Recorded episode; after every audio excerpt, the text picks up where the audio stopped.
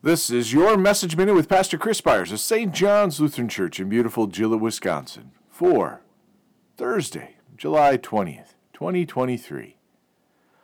One who heard us was a woman named Lydia from the city of Thyatira, a seller of purple goods, who was a worshiper of God.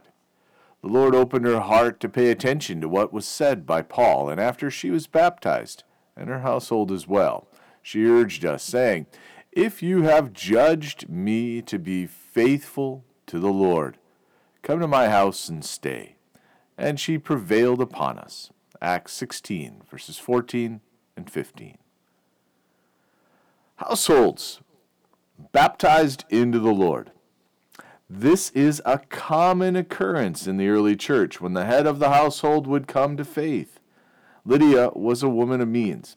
Society, society didn't necessarily look up to her as a person, as she was a person who made who made her made her means by the selling of purple goods. But when she heard the word of God, her heart was moved.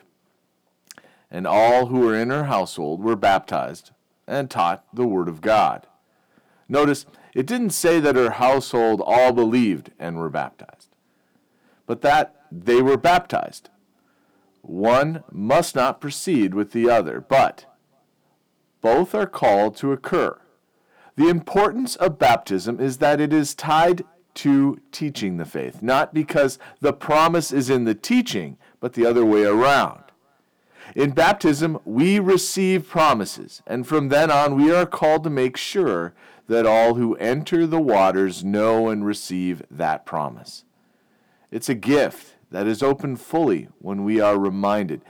This is a continual promise as our Lord received us in his warm embrace.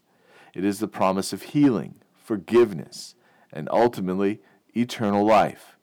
For those of us who have charge of our homes, it is vital that we carry the faith into our household to baptize and teach them all that Christ has done for them.